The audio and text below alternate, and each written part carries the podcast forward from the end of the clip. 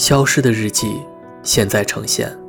各位好，我是锦纶，这里是全网独家日记分享平台《消失的日记》，你可以关注微信公众号“消失的日记”来与我互动，分享你我他的心情色彩。下面就开启今天的日记之旅。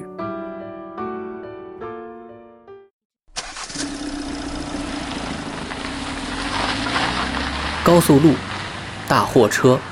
无言的戈壁，机油与汉字的味道，在这纵横阡陌的高速交通网中，经常可以感受到迎面而来的这种雄性荷尔蒙。但有一个女人，她以车为伴，以路为家。她见过零下四十度的海拉尔，见过哈密的狂风中起舞的大货车，往返几千公里。夜晚通宵赶路，只为了第二天超市的货架子上能摆上最新鲜的水果。这些对他来说已经是家常便饭。他也想过做一个生活安稳的家庭主妇，但常年奔波的游牧气质已经深深地浸染了她的血脉。丈夫离开以后。他自己把孩子带大，供他去俄罗斯念大学。常年的公路生活使这对母子聚少离多。对于这份情感，儿子的心里是什么样的感受呢？消失的日记，现在呈现。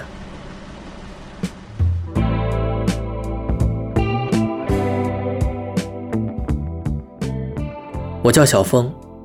在俄罗斯的一所大学学习俄语。我的母亲呢是一名货车司机。记得有一次，在中俄边境，她不小心弄乱了即将报关出口的货物。心急如焚的她，只能请了一名翻译，协助自己整理完了那些货物。这花费了她一千五百元。心疼这些钱的同时，他觉得翻译的工作特别好，既有一技之长，又不用出体力活，所以他将来希望我也可以成为一名翻译。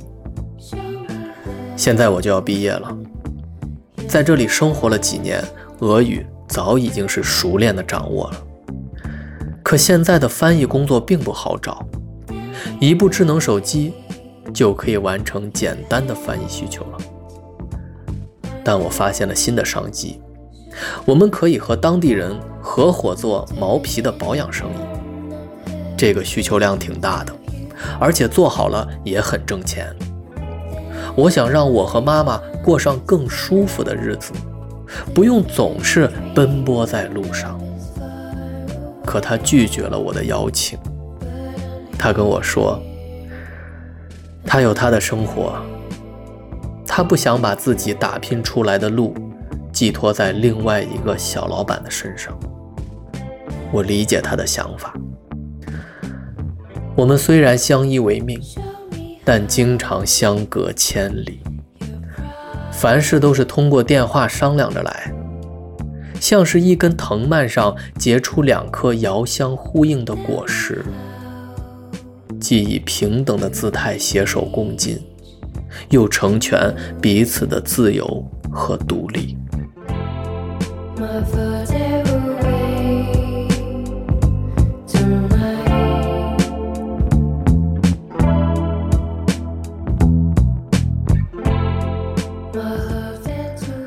妈妈经过太多的坎坷，吃过太多的苦，在公路上，她被别人碰瓷儿。在服务区被油耗子偷油，还有那些意外的拥堵和极端的天气所耽误的时间，都要在后面的车程上给找补回来。有一次他赶得急了，刹车失灵，差一点就遭遇了不测。为了减少意外，他经常一天只吃一包小饼干，小半瓶水。这样可以减少上厕所的次数，车可以一直开着不停，晚上也不容易瞌睡。我实在不忍心去想象这些画面，但这都是他每一天要面对的现实生活。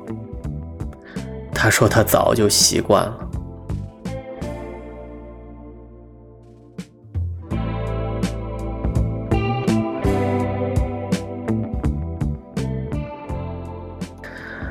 妈妈很有人气儿，不是因为她是女货车司机，而是她会和订货方、货站老板、交警和其他同行维持好关系，让自己更开朗、更有烟火气。她的这种自信与性别、年龄、资历都没有关系，这种天然的自信让她得到的关照越来越多，刁难。越来越少，他在按照自己的步调坚定地前进着。好吧，妈妈，我不再说服你歇歇了，尽管我是那样的心疼你。除了那些苦难，我应该多看看你自信勇敢的一面。货车不是你的苦海，它是你的江湖。我也要开始新的人生旅程了，肯定也会遇上很多未知的难题吧。你放心，你身上的那股拼劲儿和乐观早已经深深地扎根在我心里了。我会像你一样，一关一关的闯，凭我的努力为你撑起后半生的晴天。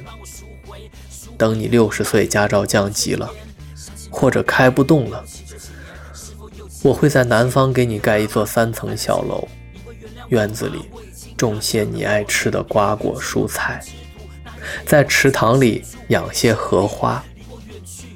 对了，还要有一辆咱自家用的货车。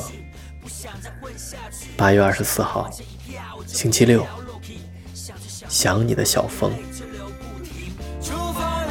要问那路在哪迎风向前是唯一的方法。